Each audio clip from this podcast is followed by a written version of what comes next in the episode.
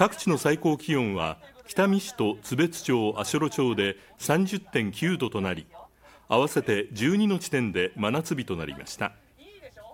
最高気温が29.8度を観測した札幌の中島公園では多くの家族連れが夏の終わりの日曜日を楽しみました。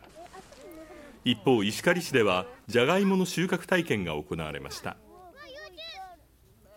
それ何の形？双子かな？雪だる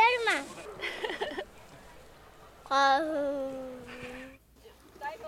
参加者は畑で大きく実ったじゃがいもをバケツいっぱいに集めた後